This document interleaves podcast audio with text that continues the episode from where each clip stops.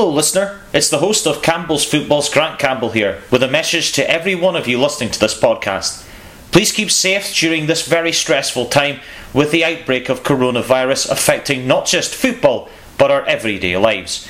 Make sure your friends and family are safe during this very stressful time for many of us, not just physically, but mentally too. But Campbell's Footballs will still be producing podcasts. However, there will be very few predictions because obviously there's not much football going on at the moment. I have a few in conversation specials though, which I'm sure you would love to listen to. But at the end of the day, please make sure that you look after yourselves. Take the time to listen to the show in your own home, with friends and family. And remember that we are all in this together. So take care, be safe, and I'll see you soon.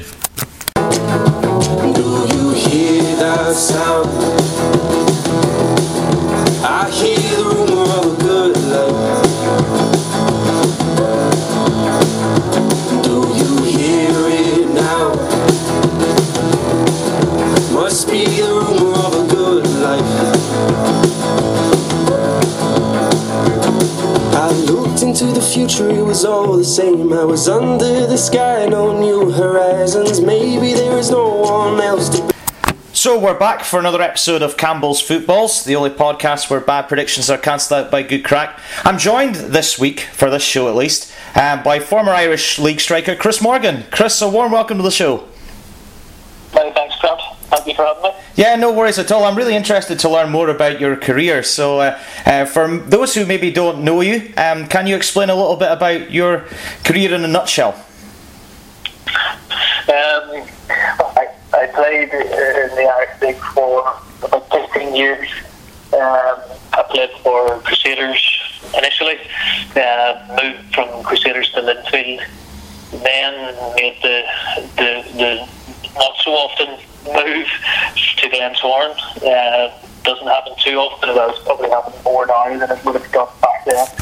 Um, and then latterly in my career, I spent a, a bit of time in Newry and a very brief stint at Dungannon right at the very end of my career. Yeah, yeah. You certainly had a, a, an illustrious career looking at the statistics that I looked at earlier on, and your pathway is certainly something that I'm keen to explore uh, further in this podcast. And the first thing I always kick off with my guests is basically what made you want to go into football in the first place? Were you inspired by your family or by players that you saw on television? Was it a mixture of things? I think um, with most um, most people involved in football, you know, they you start off as a kid, and, and anybody that plays, you know, at any level, they develop a love for the game, you know, through those formative years. I would have been. And day after day, hour after hour, uh, football in the street with my friends, on my own. Um, I played for the local football team. Um, at that stage, being a kid, my dad had started. You know, it's not like now where there's lots of well structured um, football clubs. Back in the um, early '80s, as it would have been, there were some fairly um, unstructured boys clubs, and, that, and that's effectively what we were, and that's where it started. And, and really, at that stage, you had no real expectation or of where your football would go, and uh, um, I just played for the love of the game, and, and, and eventually, um, uh, you, you, you obviously start to recognise, and other people recognise you've got ability, and, and, and, and I obviously had that from, from a young age. Um, I, I progressed had few opportunities and few things technically that with clubs in, in England and Scotland, nothing really came of it. Um, and, and then eventually found a way at the Irish League football with Crusaders at about 18. They kind of fell away a little bit in terms of playing amateur league football at an adult level from a, from a still, a, suppose, as a, about 16, finished boys football at 16. Um, had a few injury problems, didn't play for and then played amateur league football, which was fairly um, robust um, Yeah. type of football, uh, and, and it was probably a good um, learning experience. Um, you learn to play men's football, and, and it, it, it, it's very much a different uh, type of game than you would have been used to as a kid. Um, and, and then caught the eye of Crusaders and a few other Irish League clubs eventually signed for Crusaders, though, and, and that's when it then became a little bit more serious. But still, or, or, or um, any great designs on what might happen. Yeah. So I'm when not sure whether you're good enough for the such, you know. Yeah. Um, Yeah. So when you sort of kick-started uh, your career at Crusaders, who were the who were the people that sort of uh, pushed you to kind of head into that direction in the first place at Crusaders? Um, well, well, the first the, the first person that, that really um, uh, chased me to, to come and sign for him was a guy called Fraser Evans. Uh, he, I've known Fraser since I was a young boy, um, but at that point he was the reserve team, involved with the reserve team of Crusaders. I was about 18 as I said at the time. He, he was pressing me to come and sign, and I was quite happy where I was at. Um, you know, for my local team, um, playing with my mates, things like that. Um, but we went to Crusaders Reserve, quite being friendly. Um, and a, a well-known uh, Irish league figure, Billy Sinclair, Scottish guy as well, actually, and um, well-known here. He, he played for Glentoran. I'm pretty sure he played for Rangers. He, he managed Cliftonville, but he was involved with Crusaders in the backroom staff and the first at that point. Yeah. We played um, the reserve team in friendly. Um, and he spoke to me after the game. We we won the game five one. My team that I was in first team United, we beat Crusaders five one. I only played in the first half and I scored four. and he, he spoke to me at the end of the game and said, you know, John would like you to come down. I know Fraser interested and you know, he's, he's spoken to us and I've watched you tonight here and we'd love you to come down and I was still doing that thing of oh, I'm not quite sure if I'm you know at, at that level I don't know if I'm good enough to go and play in the Irish League and he was just like well that's our reserve team there tonight and you've just scored four in 45 minutes so Wow. what are you not sure about being good enough uh, I mean it was one of those games where I mean you know it was, it's not a wasn't a true reflection of anything great that I did it was you know Yeah. nothing rebounding off the paper. You know, there wasn't any fantastic goals. It was just one of those nights where things fell. Um, but that just supposed to give me the level of, of confidence to think, well, I can certainly compete at reserve team level. That's not why I signed. You were, you know, your expectation was that want to kick on. And, and aside from Crusaders played a few in, the reserves in that pre-season, got some first team um, experience, played some games in the first team. Roy Walker was the manager. He very quickly said to me, we're going to bring you in. You've still a lot to learn. You're very raw, but you're going to be part of the first team squad. You'll Yeah. you'll train with the first team. You'll be a first team player. We're going to pay you. We're going to do you know these things. So everything moves really really quickly. Um, now, I didn't play a huge amount of games that season. I think I played about a, a dozen times, all off the bench. Um, but it was only a team. Uh, you know, the, the team, the first team won the league that season. Very successful, very good side. Um, I was in amongst that, in, amongst that squad training with them, being involved in match day. So things moved really, really quickly from somebody that was, you know, I was happy potting around really in, in, in the amateur league, which is decent standard, but you know, nowhere near where I ended up. Yeah. Um, and like I said, there are just the things moved at quite a quick pace. Uh, you know, I, I went to a couple of games at pre-season, signed on the side for the club on the on the second night that I was there. And, yeah, uh, and that was it. Crusaders player. Four years. Yeah, no, it's quite fantastic to just hear um, those stories and how the things sort of went, as you said, at a very quick pace. You mentioned Roy Walker there. What was he like as a manager? Because I've seen him a couple of times on on the Irish League highlights. He seems like a guy with a font of knowledge.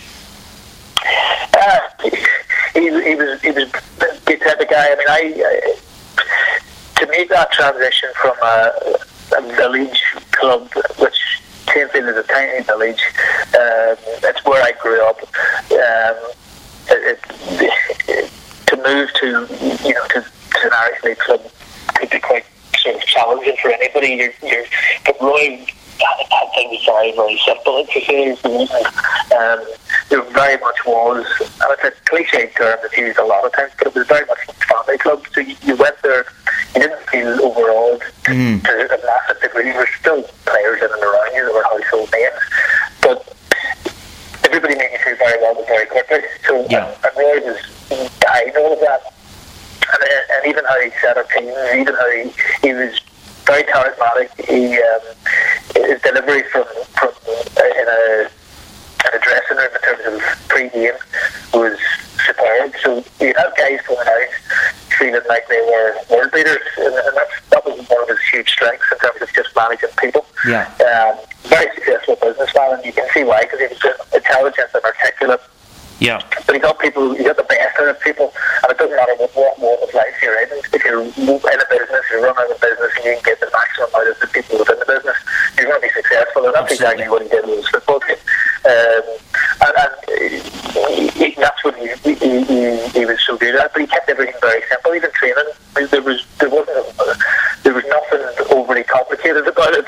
Yeah. Um, the people trained exactly how they played, so Yeah. it was a it was a very tough environment. Um, and I would say very team coming in small and light, not very physical.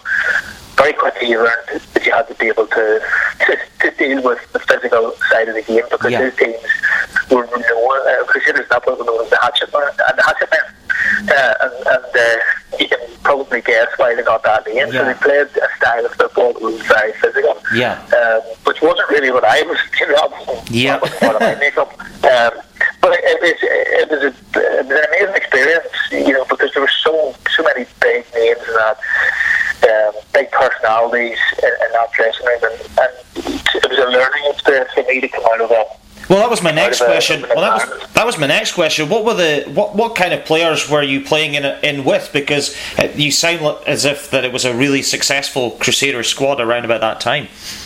Yeah, well, as it was, the, the, the, that's scored two leagues in a short space of time. Uh, in my time there, was two leagues. I, the, my first season there, we, the, the, the team won the league. I played a handful of games in the league. I had no impact on the team winning the league, but it was in and, in and around that. Uh, and, and it developed, uh, I suppose, a, um, a culture, you know, there was a very strong culture within that dressing room. Uh, and again, for me personally, I gained a lot out of that in terms of seeing how things worked. Yeah. Uh, but there was people like Stephen Baxter. I learned a huge amount from Stephen Baxter, who's now the Crusaders first Yes. manager. Yeah. Game was, was very undeveloped at that point. I had natural ability, but there's a lot of things in terms of how you play up front that I couldn't do, that I didn't know how. I'd never been coached over well.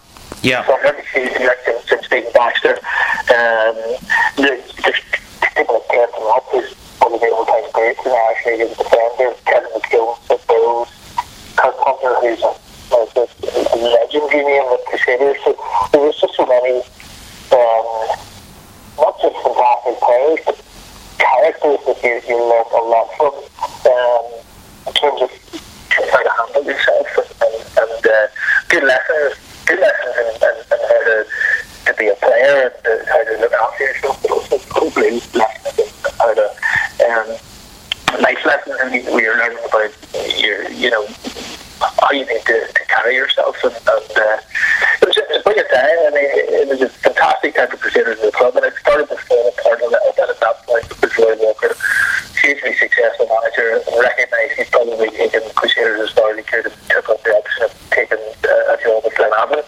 Um, and at that point, a lot of the players were all deciding. A lot of the key players that he had, he wanted to take a lot of it to Glenavon. Um, I wasn't one ones he wanted to take, but at that point, I had I had options to, to go a few other places. Um, and uh, and I, it, it kind of became it was kind of almost uh, a change in the guard scenario. Um, Sure. And uh, I've had some interest from clubs within the league. Linfield and Glentoran have both tried to sign me the previous year, the state of Crusaders. Um, and, and at that point, it, it came to the end of, of my fourth season there, and it started to become a, a regular in the team. Um, I was playing a lot of games. Um, and at that stage, Linfield had actually tried to sign me twice before that Right. in the third occasion, and David Jeffrey said to me, you know, I tried to sign you the year before. He wasn't the manager the previous season, but effectively this was the third time. It was his second time, Yeah. and he was saying, "I'm not coming back to you for a third time. Has been back to you three times, Yeah. but I'm not coming back." You know, and it was a little bit of that, you know, where he, he it was. Um, um, Probably a little bit of psychology in what he was doing, but he was saying, You've, you've knocked us back already. Um, if you knock us back a second time, if you knock me back a second time, I'll, Yeah. I'll not come back. Whether he will, I don't know. But uh, the timing was right for me at that point. I felt like I was ready to make that jump.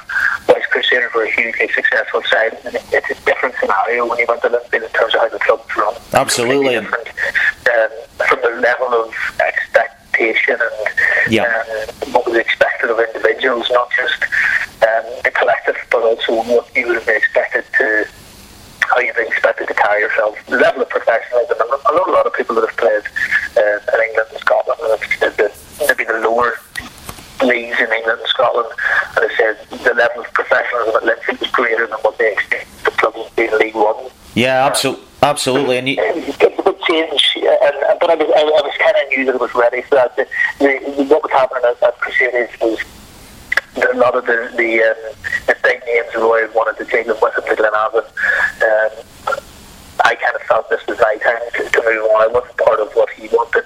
Yeah. Um, and, and, and, uh, but I, I had good options. Portadown were keen to sign me. Clinton Absolutely, yeah. Just won the league, wanted to sign me. But I, I, and I agree. Uh, I'm just fan was a, was a Glentoran fan. I'd grown up myself, going to the Oval and watching the Glens. But I had my heart at that point set uh, for Linfield. And, uh, but that's what I did. Yeah, you mentioned David Jeffrey, Chris. He sounds like a really fantastic guy in in life, not just as a manager. I, I, I wondered if you shared that opinion. Yeah, I, I hear you. I mean, he, had a huge impact. Um, I, played under him for six years, um, and he, had a huge impact again. And just in, in, in general standard, I mean, that's one of the things that, that would, he was able to maximise what people what people did when they were there. He, he got the best out of people he set high standards, and if people dropped below them, well, then he, he could be fairly ruthless. He had a soft side to him as well. You mean you could you could you could think you're you're you, you've stepped out of line and he's going to go through you, and then he would put the arm around you, and then on other occasions you would he would go through you for a shortcut. You think he's overreacted a bit there. So, Yeah. he, he, but he, he just he knew how he knew how to to, to make people tick. Um, and, and I still uh, you know a lot of times he. Uh, the back end of my time at Linfield made the decision to, to let me go. Um, he didn't offer me another contract. Um, and, but it's never been something that I certainly never uh, had any issue with him. There was never any personal fallout. We remained, we remained um, on.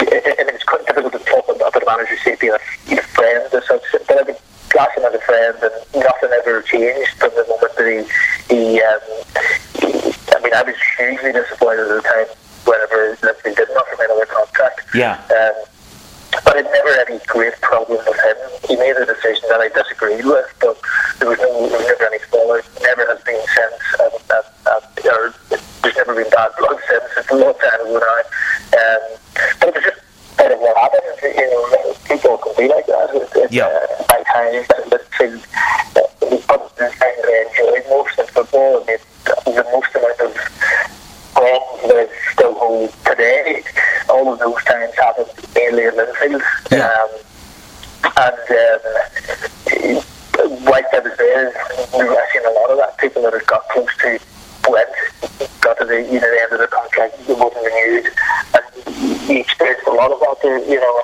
and it was what happened at that club where. Um, whilst we had a lot of success, you, you there was all these casualties that mm, people would need to go. People would need, you know, you need to, you knew how to bring new faces in, you knew how to freshen things up. And, and at the time that I went, you know, it'd be one of those ones that, that, that helped kick things on because at times there was decisions that were made that people would have been surprised by them. So, but it showed the ruthless, the, the ruthless aspect to it. Absolutely. That there was the players that you would have thought. Yeah. I was trying. I was trying to think of. you say that the same. Yeah, I was trying to think. I was trying to think of the, the players that you played alongside. Was was was Glenn Ferguson around about that time that you were there?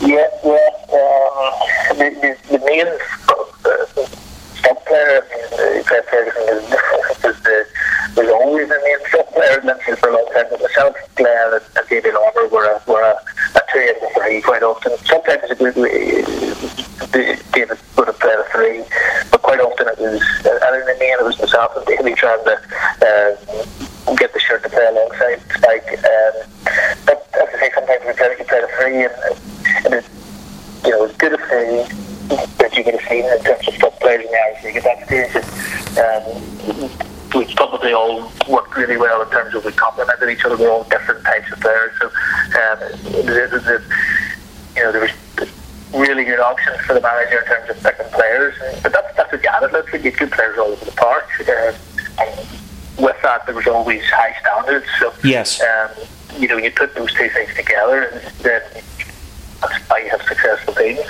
Yeah, I mean, I, I, I mean, in, I mean, in Scotland, I mean, obviously, this podcast is listened to a lot of people in Scotland. You know, eh, playing for Linfield is very much like playing for Celtic and Rangers. That standard is so high, and when you lose, you, you are very much in the firing line for criticism. Was it the same when you got when you were playing for Linfield?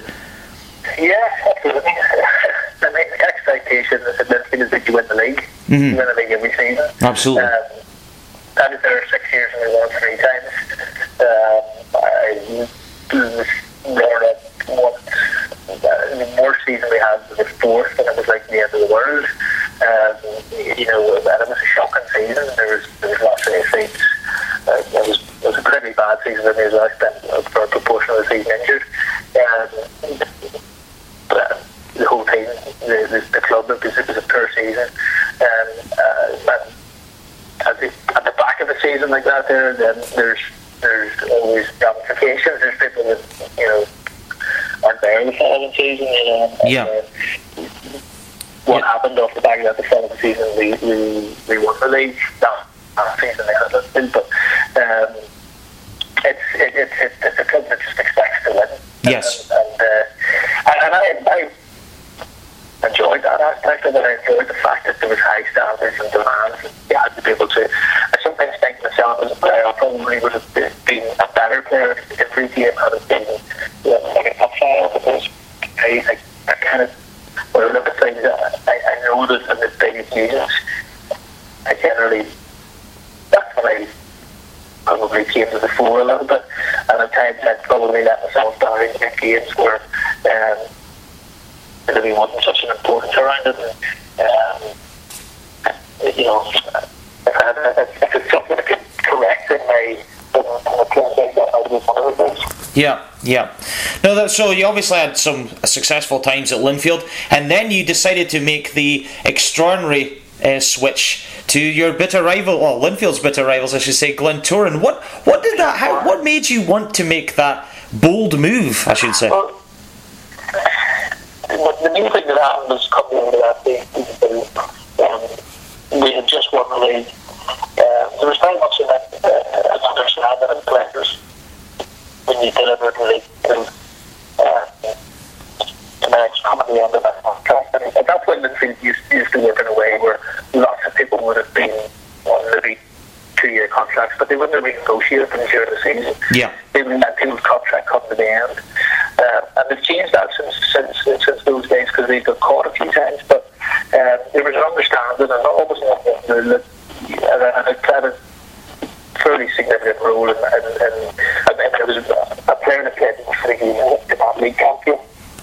I don't think it was one of the best champions, but it wasn't, you know, I, I was on the level of an. Um, and I wasn't expecting to get another contract. I was more, you know, most people would have looked at it and went, well, you're out of contract, you'll get another one. Um, and, and I didn't. You know, I started thinking to, to the, there's maybe six or seven in, in the same position as that, get out of contract. And I said, I understand, but you still think that I'll be okay, I've played most of the season. I've had, I finished the season fairly, uh, is, is probably what went against me. I had a, had a good uh, probably most of the season. I played on a, a bit more of an unorthodox position. We played 3 3 and I played nearly all of the season as a left winger. Um, as somebody who's always been a penalty box step forward, Yeah. that was a you know challenge. But I mean, I, I, I mean, I did okay. Um, I probably didn't score many goals as I would liked, but I had a co- contribution that would have suggested that I was going to get a contract. And most people would have said that to me, you know. Um, but I didn't, you know, that was the decision that David made. He decided he wanted to freshen things up. He wanted to bring somebody else in. Um, I don't think they, they didn't actually get anybody to replace me the following season. They tried to bring a few people in, it didn't work. But that's what happened. You got the, you went through that period, you got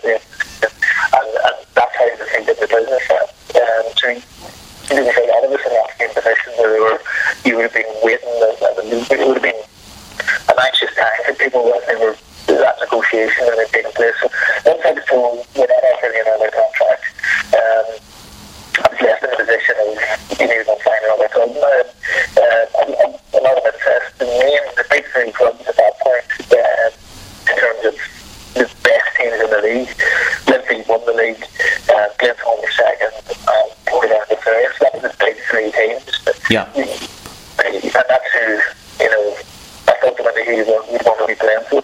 we're about it. They're very quickly said that they were interested in it. The player being left without until field, there was going to a fair degree of, of interest and it a new story, so there was straight away running a small manager for that. I remember the time said he has very hard to think I have about interest in Zach this morning. Yeah. So that immediately rules that out.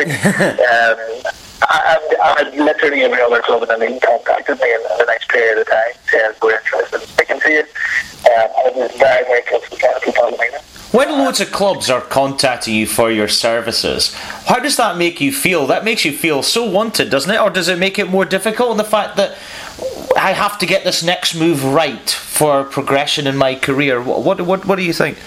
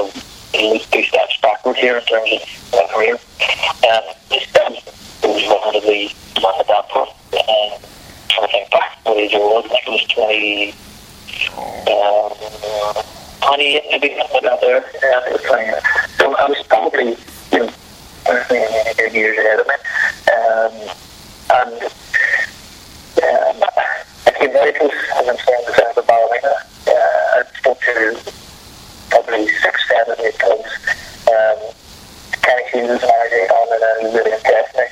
Um, and I, I, I mean, Pierce, Taylor, and I'm getting thinking I'm going to here.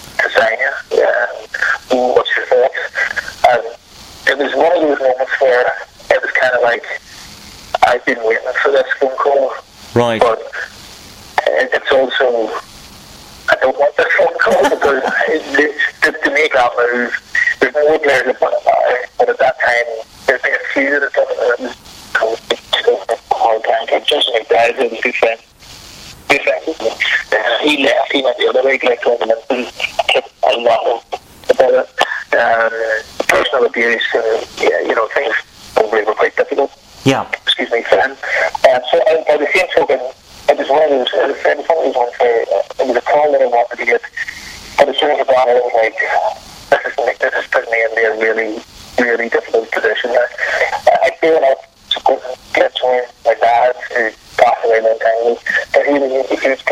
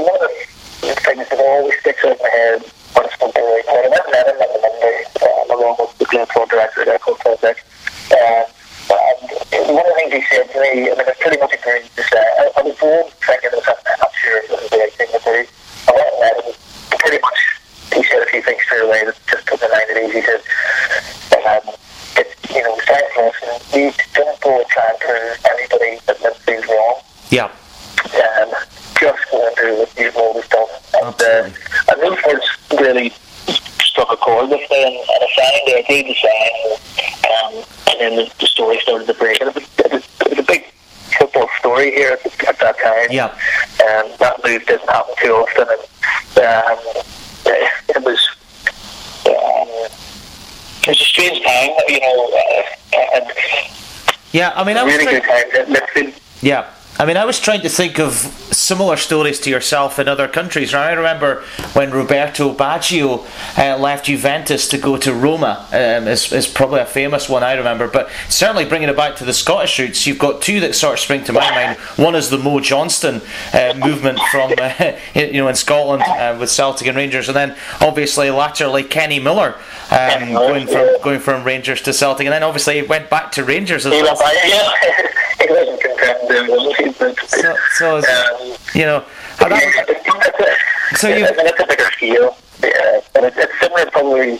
uh, Even Kenny Miller uh, is, is, is probably has less Yeah. controversy. than I mean, I remember the Mo Johnston as a kid and being stunned by it. You know, Yeah. the football world was, was stunned by that. You, you know, Scottish was, was probably um, more prominent in terms of the premier UK football um, than it is now.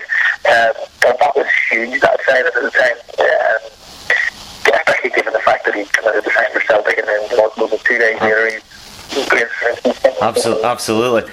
Um, we have to we have to ask. I usually ask my guests about their uh, their greatest game or their most famous game, but you actually have a game named after you called Morgan Day, which I was kind of reading up a little bit about on uh, the other day. Um, just give us a little bit of a context to it, Chris, because it's quite astonishing, is this, isn't it? Uh, well, it's, it's, probably not that astonishing because the way football works, probably was pretty inevitable that, that what happened would, would happen. Um, the, the fact that people give it the name Morgan Day afterwards, I guess, um, almost coined that term. So, um, but it was the, the direct season after leaving Liverpool and signing for Glentoran, and uh, that season, and I had one of the best seasons of my career. Um, and it started very slowly, to be honest with you, Glentoran. Uh, fans didn't take the deal really well straight away. Um, a lot of men didn't like the fact that they signed somebody that was a Liverpool reject, and they would have said, well, why are you signing somebody that's essentially going to be good enough to be taken in for? Um, so it was a difficult, really difficult period at the start. It was a lot of fun. It didn't take to me. And it started to turn around October. I started to out of a lot of form. Um, I was playing well. And I've been playing well, but it takes a little bit of time for fans who don't want to like you to start to like you. Yeah. And um, it came in the, in the, league, the first time it started to turn, probably I've been playing well. I scored the winner in the League Cup final. Um, since I against Linfield, and that was the first time I played against them. So that was, that was, a, that was a tough game. I played poorly that night, but one broke to me inside the six yard box and it turned knocked it in from four yards, and we, we won the game two one. So straight away, you know that that helped. But my form had- was kept being good, and it continued to be good for basically the rest of the season. Um, the penultimate game of the league campaign Linfield against Glentoran. Um, Linfield was at the top of the table. We were a point behind. Um, I think it was a point that we took. We, we was enough for them. They could have gone into the last day of the season and, and, um, and the, the table was in their hands. Um, but won the whole, of course. Beat won the game 3 2. Yeah. Um, had, a- had a role to play in the first two goals. Linfield equalised through a guy, David Lawler, who I'd long had a career with. And whenever I left Linfield, basically the decision that David Jeffrey made was whether to keep me or David. Um, and he decided to keep David. And whenever David scored, he he made on. He, it was indicated his decision. Uh-huh. But um, in deep in the injury time, I tapped one in from three yards. we win the game 3 2. Um, I mean, the whole game itself, it was, it was a fantastic game. Um, huge crowd, as big a crowd as there's been. The game was delayed by 20, 25 minutes to allow fans to get into the into the game. Yeah. Um, but the aftermath of that was that there was riot. There was a riot on the pitch. Yeah. There was horrendous scenes. Hmm. Uh, and that took a lot of the um, the shine off it to some degree. Yes. Um, and not not maybe so much for for me maybe at that moment. Um, but it, it, it was it was an incredible incredible day. Uh, and uh, we won the following week. We won the league title, and, a lot of people put it. You know, when you look at the context of that league campaign, it came down to one game, Yeah. and the person who scored the winner happened to be me. Yeah. having been released by in the previous season. So, it, uh, and it's, it's as I say, it's not really it's the the the, the um, turned to Morgan Day, and then it stopped. And now when anybody mentions it, we know it's got, you know everybody here. You know how Yeah, yeah, yeah. I coach. I, I, I coach my son's uh, team at under 11s uh, at a club called Rosario, and I get some the kids sometimes tell me because I, they know I play football. But you, you, they don't necessarily, and the odd time, but one of them or two of them will say to me, I watched the, the Morgan Day on YouTube. It was quite. I did that today. They really. And I also, you, you, you, you watch the rest? I don't know. No. Yeah, yeah. but it was, it, it, um, it, was an, it was an unbelievable game of football. But uh, to go right back to my original point about it, it was probably one of those things that was absolutely starting to happen. That Yeah. who was going to score the winner? Well, it was going to be it was going to be me. And, you know, it, it made David Jeffrey's decision to, to release me look like the wrong thing to do. Yes. And my performance that season would suggest that it was. Um, and, and that's that's football. You know, Yep. That's the way it, it, it goes. And, and we won the league that season, and it came down to that one game. And uh, huge moment in, in, in, in my career. There's no, no question about it. Yeah, and then after your fantastic time at Glentoran and, and, and obviously the continued success that you had following on from Linfield, you then decide to make the move to Newry. Um, why did that move down the league? Because obviously, uh, were Newry were a team that were maybe on the up a little bit as well, or Um, I probably got to that point at the floor where um, I, I, I mean it was probably um, just um, uh, Thursday. Um, I wasn't having such an impact. Everyone should have moved a little bit sooner.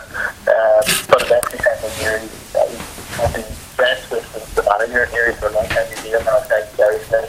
So and they played against him. He took over Newry. He came to sign me, and. Uh, and I eventually went. I just went for picturing at and You get to the, the latter stage in your career, if you want to play as much as you can play. And um, to drop down to Newry was, uh, I, I probably was going to, you know, be in, in the team with me as long as it was playing reasonably well.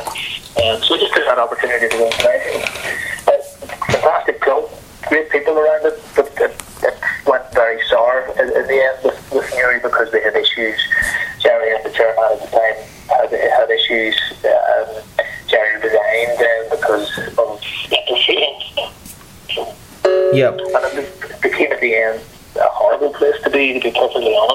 yeah. I mean, I've, I I got a question from Mo Ruddy who says, "What was your fondest memory of Newry?" Um, well, the one was we, we lost the League Cup final. um, but it, it, it, it was, Newry never won, had, had basically never really won anything. They'd won a County Antrim Shield, bizarrely. They're not in County Antrim. Um, but they, they had very, very little success. Um, but we, we made a final. We lost it to Portadown. Um, and it, it, was, it was it was really be part of something where I played in eight or nine League Cup finals. Was one of those competitions that we had quite a bit of joy with. Actually, won Yeah. 57 times. But it was, and I've lost plenty of finals. Um, Yeah. sorry, do you need me? No, that's okay. oh, sorry.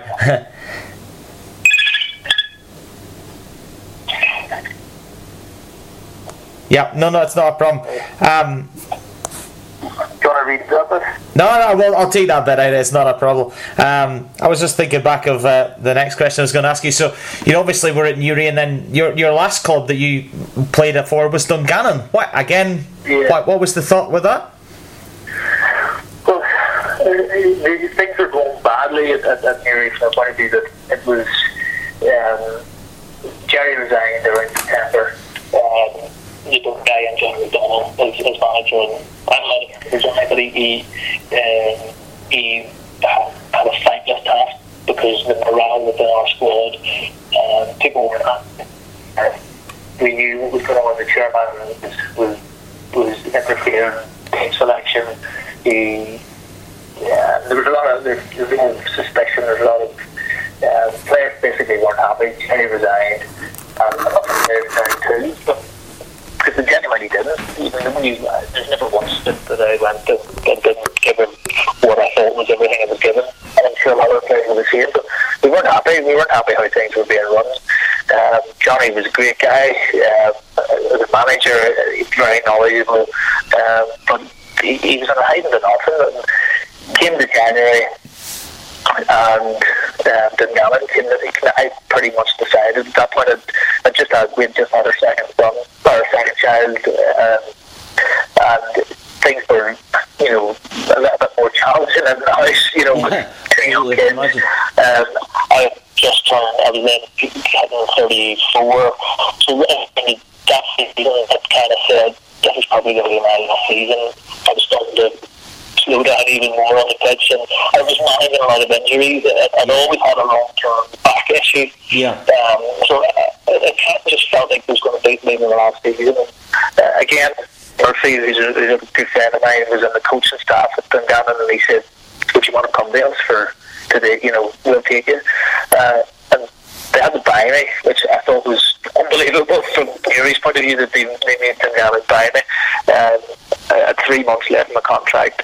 I said to the guys, I'm probably only going to play. I, I you know, I, I, my plans are to, retire at the end of the season. Um, Dixie Robinson was the manager, Rodney McAree and Darren, that was the coaching team. Yeah. Um, but I went, I played 10 games or something. It was between the end of January and the end of the season. And it was, it was, it was brilliant. The end back, um, enjoying it. And I didn't, I, it was a good side. I think we finished the season. They kind of historically would have been a, a small club yes. fighting to, to stay in the league, but that particular season we finished in the top six. We were fourth and 5th mm-hmm. Really, really good team, and I enjoyed playing in that team. Um, I probably a less strong maybe I wouldn't have been. I didn't start every game. I certainly. Uh, it probably as important to the to the, to the team as it maybe would have been at, at. I knew he was struggling down the bottom. I wasn't enjoying it. Yeah. Uh, for for a lot of reasons, it wasn't just the fact that we weren't winning. Uh, as I stated, there, there, there was a lot of things going on. Yeah, no, it was, so it was refreshing to go to Dungannon where it was not, not again that kind of club that there was. And, and, and I think there is was a lot of really good people, and that club yeah. eventually went to the wall. It's now back, and the club has been uh, has been rebuilt, but it went out of business because of, of because of issues that happened on agents related to the, former chairman and, and, and Gerry Flynn, the manager at that stage. So there was a lot of really good people that were um, getting time into that club that lost their club for a while. Yeah. Um, yeah, no, it's it's just, and, and it's interesting to hear that uh, the kind of that side of the story because you know I, I having followed the Irish League only in the last three or four years, I, I look up to sides like Dungannon and, and people like Ballymena and, and, and Warrenpoint stuff like that. And I want these smaller clubs to do well. Same in Scottish football, same in all leagues. I like to see the sort of provincial smaller clubs really challenging the big guns in the leagues. You need them. Yeah, well, it, it makes things interesting that you get. Scottish football is, is, is is probably more of a problem than, than Irish football and that it's really at the minute it's really one club dominating but for so long it's it's two clubs have dominated football in Scotland for so long that um, to, to make that um, to make things interesting. You know the more clubs you have that can potentially win a league naturally the better there's a, a bit of a problem here with that but it's so far enough I mean, the last lot of years it's been dominated by Crusaders and then Fleetwood Cliftonville had a, had a go at it before that. You know, Coleraine are challenging now, again, Horner starting to come back. So at one point this year we could potentially having five clubs that could maybe win the league. Yeah. It's pretty much now that they're like literally going to do it, but um, there's progression in that respect here, and uh, it can only be it can only be good in terms of um, I think the story about buying Lauren. If you're talking about provincial clubs, mm, that's one of the most refreshing stories in, in football, in, uh, certainly in this country, in terms of where they've come from to where they are now. And, uh, the story is is fantastic, and, and uh, the people behind it are, are um, deserve a lot of credit. Yeah, absolutely. You had a fabulous playing career, Chris. Um, you spent a little bit of time uh, in the media and, and you got to work with people like Joel Taggart and uh, Michael McNamee. What are those guys like to work for? Because when I followed Irish League Show, that's how I sort of came into following Northern Irish football, sort of 2015, 2016. These guys sound like really great crack. Yeah, well, they, they are. They're good guys. Uh, I've uh, I, I finished playing 2010, uh, and I pretty much went from from playing to straight into working on, on, on radio and uh, radio Ulster Sports Sound on a Saturday. And it's probably the first time I, I didn't really think when I finished my last game for Dungannon, ironically, my, my last game was away to Crusaders, so I played my last game where, where it all started, which was a, a nice little bit of irony. Um, but I didn't really overly miss things in that period between end of or middle of May to middle of August, and the season restarted. The first day of the season, I was up duty and working for Radio Ulster, and the, the, the press box was full and prepared for the game at Linfield. And it was only that moment when players came out, walking into the, the pre-game, I think it suddenly hit me that that's me done. I'm never playing again. You know, that was that moment where it did hit me. But at, at, at great times, working with, with people like John, worked a lot with Joe and a lot with Michael, and they're, they're, they're, they're good fun, knowledgeable, passionate about football, and, and specifically Irish League football. And um, it, it's been a, I've really enjoyed that aspect of moving away from playing and um, and still retaining some level of, of, of involvement in the game. Most people, when they finish, maybe go into coaching, and I would have probably an interest in, in, in doing that type of thing. I am coaching, as I said earlier, at sort of grassroots level, and, and, and I love doing that. But I do enjoy retaining that, that level of um, involvement in the professional game by by turning up and talking about it. You know, sometimes not everybody's cup of tea, but it's impossible to like everything um, person that's involved to, to analyse games. We, we've all got opinions and the people that we like and we don't like. It. You, you have to park that. It's like playing as well. You, you, you get used to people that, um, that that like you as a player, and there's lots of people that don't. And everything you do is either good or bad. Um, there's no middle ground. And it's a bit like that when you're when you're then co-commentating or you're talking about football. Mm-hmm. You know, one person will say he's great at what he does, and somebody else he just doesn't like it. Just goes, Absolutely. You know, so you, you just have to, you, you just, you, you learn to develop a thick skin over, Yeah. over the time, and, and you just have to maintain that. Did you ever feel during your professional career that you- there was an opportunity for you to go across the water to maybe lower league England or, or in Scotland? Was there an opportunity for that, Chris? There were different, at different times, there's different things going on, and it's some interest. Uh, nothing really significant. Uh, I mean, um, the, the level here, at the upper end of the level here, I do feel that a lot of players could have a career in, in certainly the, the lower leagues. Right opportunity and, and things falling into place well. There's lots of instances of players that have, that have moved here and had successful careers, really successful careers, and, and there are players that have, that have had success here. So, um, yeah, I mean, it didn't happen for me. Uh, it's not something that I would say massively regret, or I, I mean, I would have loved an opportunity to progress with this. Yeah, yeah. No, I'm just I thinking. look at it. Yeah. Yeah, no, I was just thinking of people like Paul Smyth, who's done really well. Um, you, there's, there's a few other people that have gone over from the Northern Irish League into lower league in England and doing really well. And um, I, th- I think it's fantastic. We obviously had Brad Lyons, who, who went to St Mirren Yeah. um, in Scotland.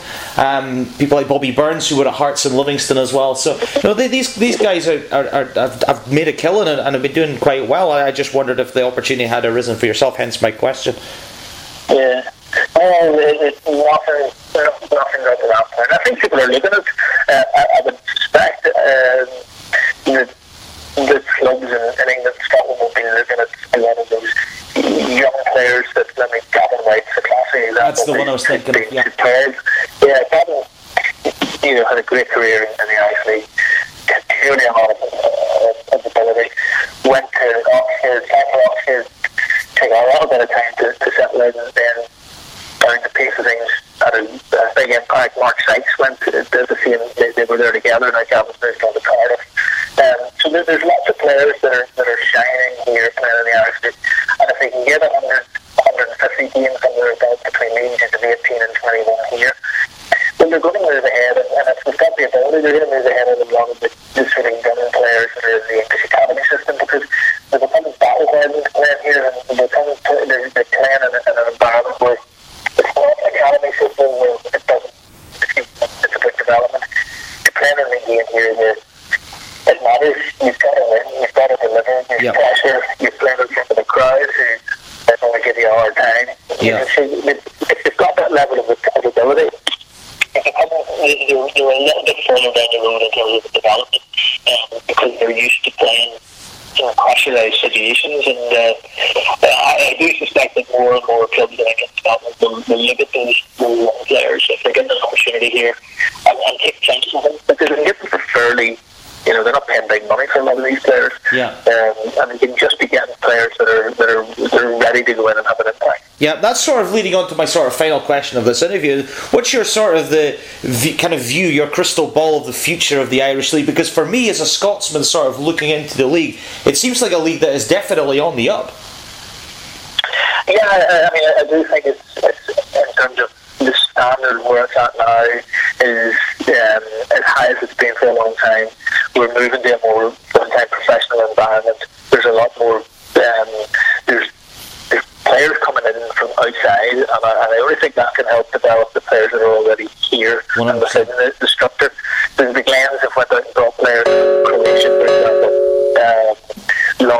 Outside the league and bringing players in. As long as that doesn't block the opportunity for young players here, I think if we lift the over in standard, then that can only be a good thing. And yeah, I said earlier that there was at one point in the year they were looking at maybe you know, and around that Christmas period there was five clubs, five clubs that even said could go on and win the league out of twelve. You know, that, that's, a, that's a big percentage of them. Absolutely. You know, Yeah. you- How many leagues would you look at across, al- al- albeit yes, we're lo- talking about a smaller sample here of, of 12, but to have five clubs in any league anywhere in the world, all with a chance of winning the league, at the point that you're halfway through, tells you that, you know, you get something that's healthy there. Absolutely. Um, Yeah. If you're falling away, it looks like Linfield are going to go on and, and, and be the, the team to win the league this season. Yeah. Um, but we, we, we're, we're definitely getting things right. Uh, you know, I think the league's as strong um, as it's been for a long time. And I think it's I think it's been shaped in a couple other ways. I was just thinking of you know the quality of managers in the league as well. Obviously, David Healy's done very well. Linfield, you've got Oran Kearney having had a stint in Scotland, come back to Coleraine and doing really well. You've got some obviously you mentioned the overseas players like Glentoran have brought in players like Van Overbeek and Plum, and they've made a really big difference as well. But obviously as well, we talk about battling in Europe. You know, Linfield had that really good run against Qarabağ. Very unfortunate to go out on away goals. I remember watching certainly the second leg, and very unlucky not Yeah. to go through. And that can only um, kind of improve the quality and the, the landscape of the Irish league. Oh, yeah, absolutely. Crusaders is another one that Yeah, that performed really well against Wolves. Um, went to Molineux, uh, and, and they lost eventually 2 0, but put up a really good performance for, for that period in that game. And, um, that, that those that level of performance if they can if they can if they can continue uh, and, and maintain that uh, every year in Europe, it, it's going to be help in terms of also the amount of money that potentially comes into the league. So um, it, it's just it's, it's a strong product at the minute that you've, you've made reference to Oran Kearney there. And people in Scotland would have seen the job that he did at St Mirren and Yeah. kept him in the league.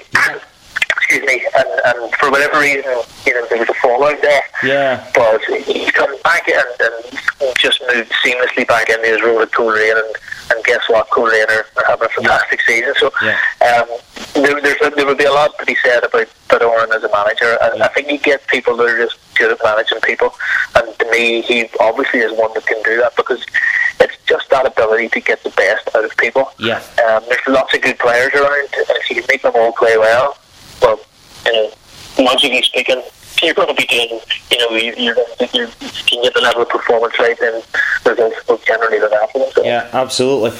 Um, one last question uh, before we wrap things up. If hopefully the coronavirus will have eased soon, um, if it, if it hopefully subsides, who's favourite for the title? Is it Linfield's to lose? Uh, yeah, they're, they're in the strongest position now. Um, and it's, it hasn't been the greatest season for Linfield, but it's just a different time. I mean, whilst they've had a little bit blips in form, um, they're now sitting in a position that they've got a, a decent lead. And they're, they've been in that position before. They're, they they know how to, to, to see things through at this stage. So, yeah, I would, the closest to them, the one that might take a bit of a fight is Korea, but I just think with the lead that Linfield have and the fact that they've the experience, they've been there so many times, yeah. I would be amazed if it was anybody other than Philip won the league, unless the coronavirus um, dictates otherwise. Yeah, absolutely. Well, Chris, we've come to the end of this interview, and I've thoroughly enjoyed uh, learning more about your career, and I hope uh, many of our listeners um, uh, do likewise. So, thanks very much for taking part. Um, I really do appreciate it. Oh, I'm a pleasure. No worries at all. Well, listener, that brings us to the end of yet another episode of Campbell's Footballs. I hope this podcast was just what the doctor ordered. If you want to listen to previous shows or look out for future shows, follow Campbell's Footballs on Apple, Spotify, Google Podcasts, or wherever you listen to other podcasts. You can also follow the show on Facebook at Campbell's Footballs. Search for me, StatOG91 on Instagram or other social media channels. But until then, until next time, I hope you enjoyed the crack and enjoy Campbell's Footballs. What a dangerous night.